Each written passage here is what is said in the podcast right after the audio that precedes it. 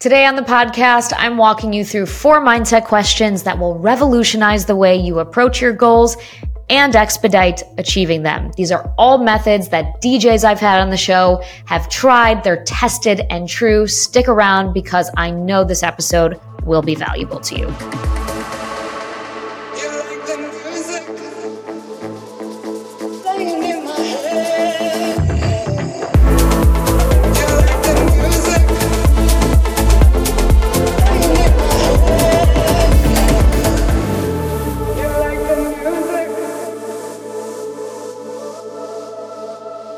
A lot of the DJs we know and love today did not start their professional journeys as DJs. John Summit was famously an accountant before he became the John Summit we know and love today. Lucati told me on this show that he was in quality assurance. Flash Mob told me he was in law school. And a lot of the artists I interview are still working a nine to five job. So today I want to talk about how you can shift into your dream career. And I want to demystify the process because it's actually a lot closer than you think people think that they're not able to change jobs or make more money because of external factors things like not having money at, uh, you know already or not having access to certain people or status or connections or whatever. And sure that could be a small part of it but the main reason people do not achieve what they want to achieve is because of mental blockages. So today we're going to work on solving those blockages because sure you can technically get by in life you know, without solving them, but it is not sustainable. I'm here to tell you that healing your mindset will absolutely open a world of opportunities for you. So I am going to walk you today through four mindset questions to get you thinking about how you can achieve your next big goal. And I'm going to use my own journey as an example to kind of frame this. And I'm also going to tie in some stories uh, from artists I've interviewed. And I definitely encourage you to go back and watch those episodes. Like I mentioned, Lucati, Truth and Lies is a good one, Flash Mob, because you will see the themes that I'm presenting today in all of those stories. So, a little bit about me. I followed a very traditional path, went to school for journalism, got a job in journalism right after I graduated.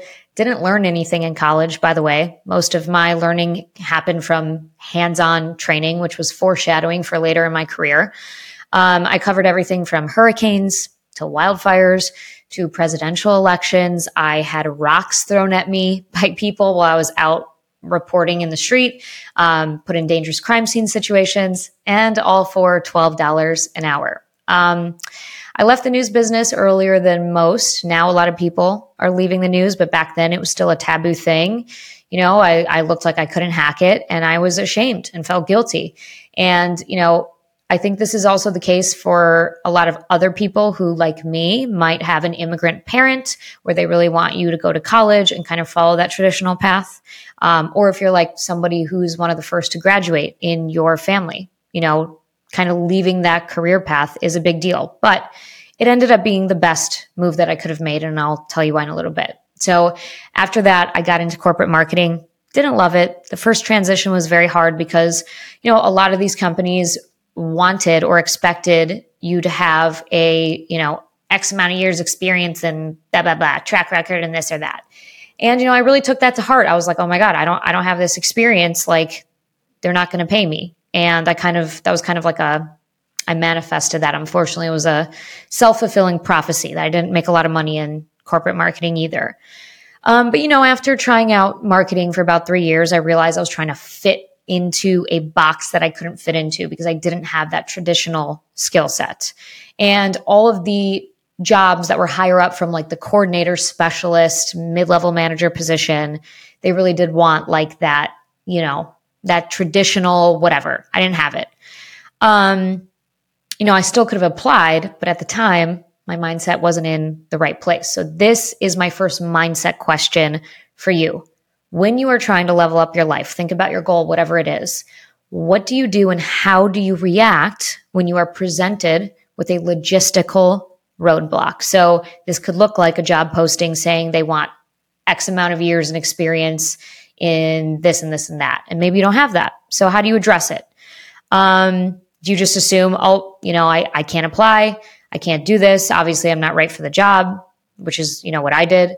Um, which side note, I can tell you from now, you know, over 10 years in the workforce, people are just making up shit as they go. So don't, you know, don't let any of that hold you back.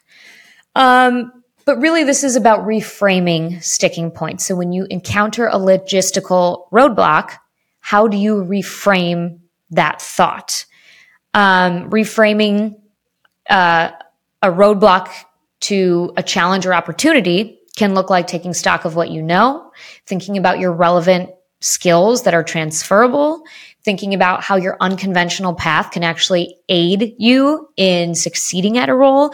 These are all things that a lot of businesses are actually open and open to.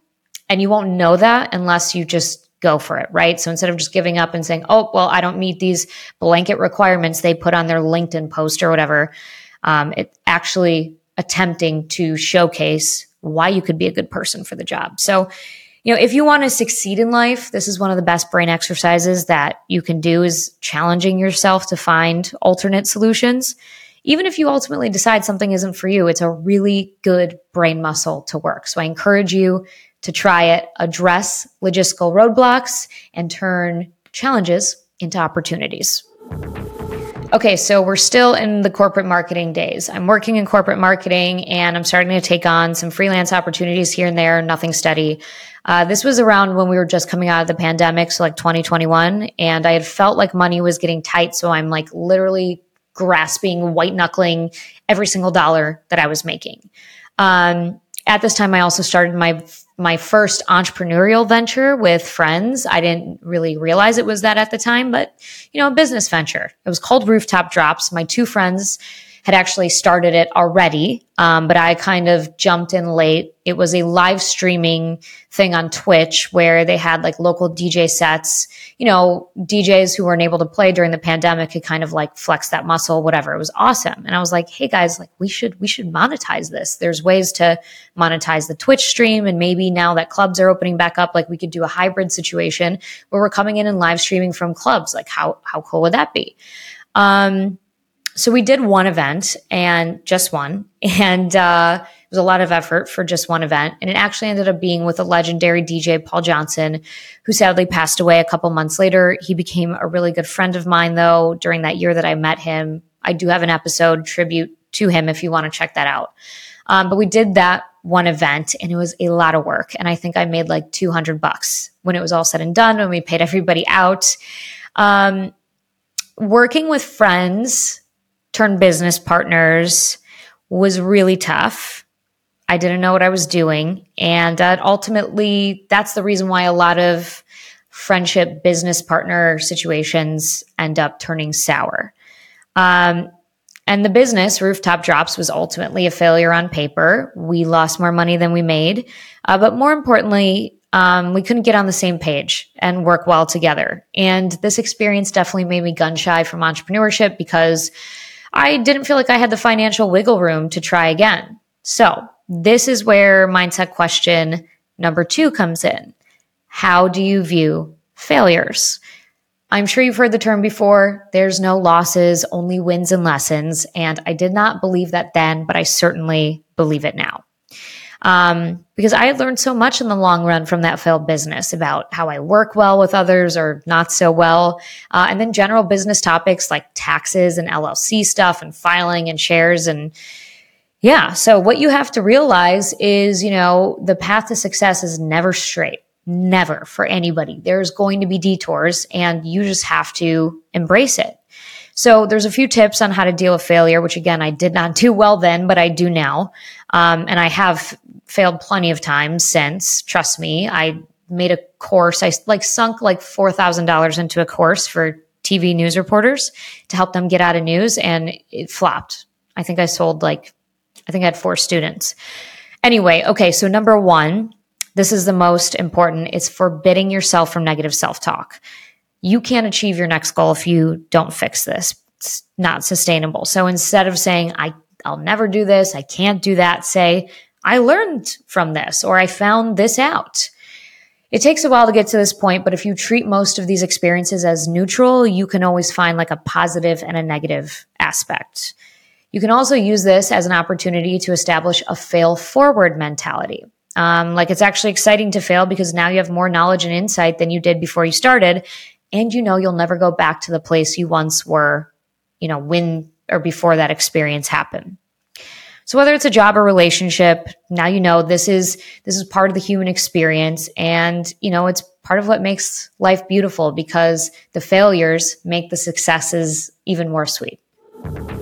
So at this point, after my first failed business venture, I am trying to find a new full time job because the one I was working at the time was taking up more hours than normal, but I was making the same pay, which was bad.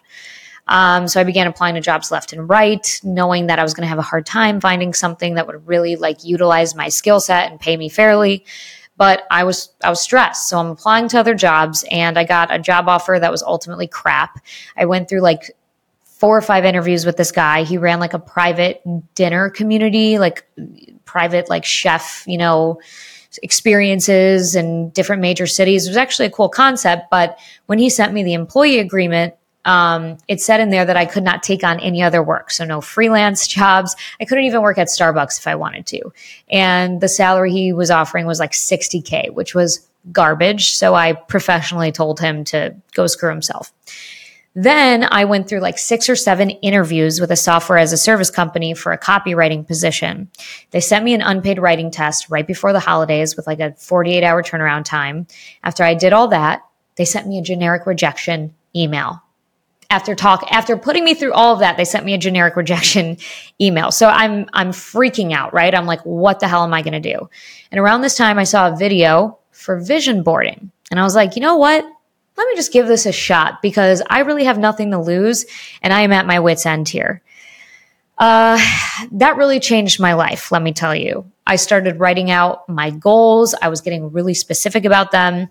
And I actually have this process now that I did back then and continue to do once a quarter. I have it all laid out on my TikTok. It's one of my first pin videos. I also have a manifestation resource hub where you're going to get like a full in depth guide on how to do this vision boarding process that ultimately changed my life.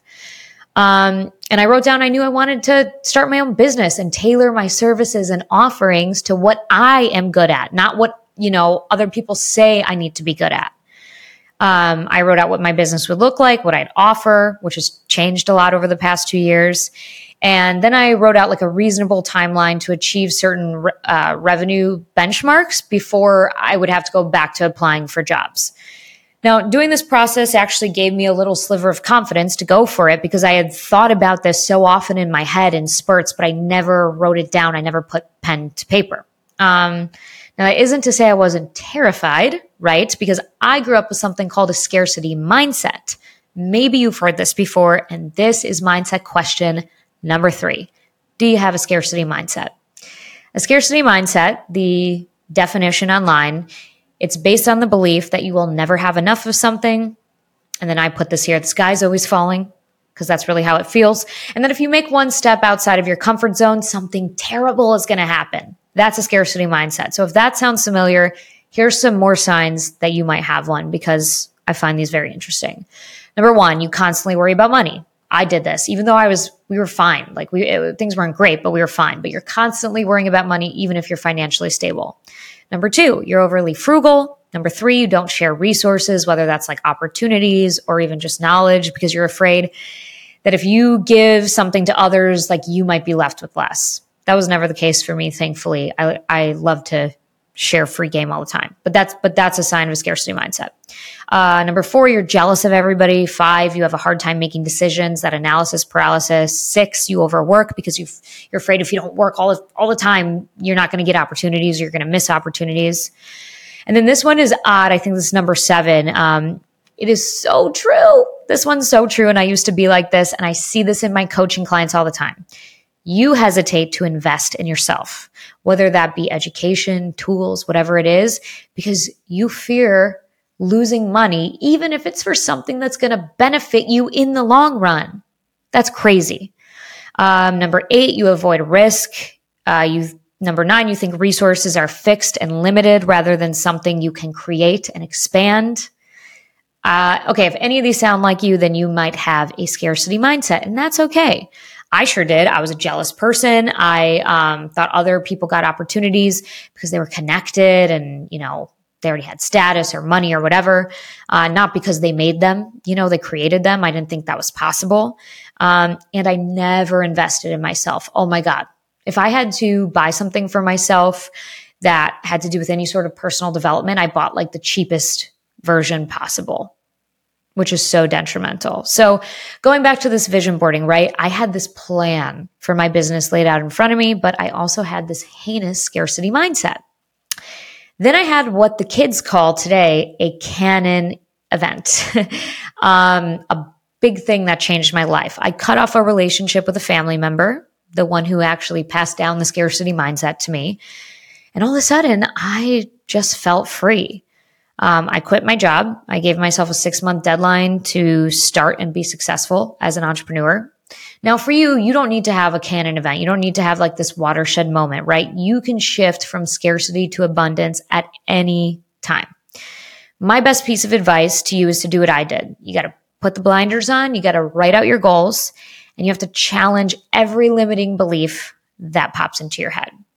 I have two playlists on my TikTok. One is called Manifest and Create, the other is called Abundance versus Lack. There's like hours of tips on how to do this. So I highly suggest you go check those out. All right, so we're chugging along, and I quit my full time job and went balls to the wall on starting my own business. Now, I won't get too deep into the weeds here, but remember how I said I have like these random skills? You know, I was a TV reporter, I, w- I was in marketing. So obviously, writing is a skill set of mine, storytelling, social media, PR. I basically took all those things and made packages based on my skills. And what I saw were the needs of people who I could serve. I was clear about the things that I could do, clear about the things that I couldn't do and didn't want to do.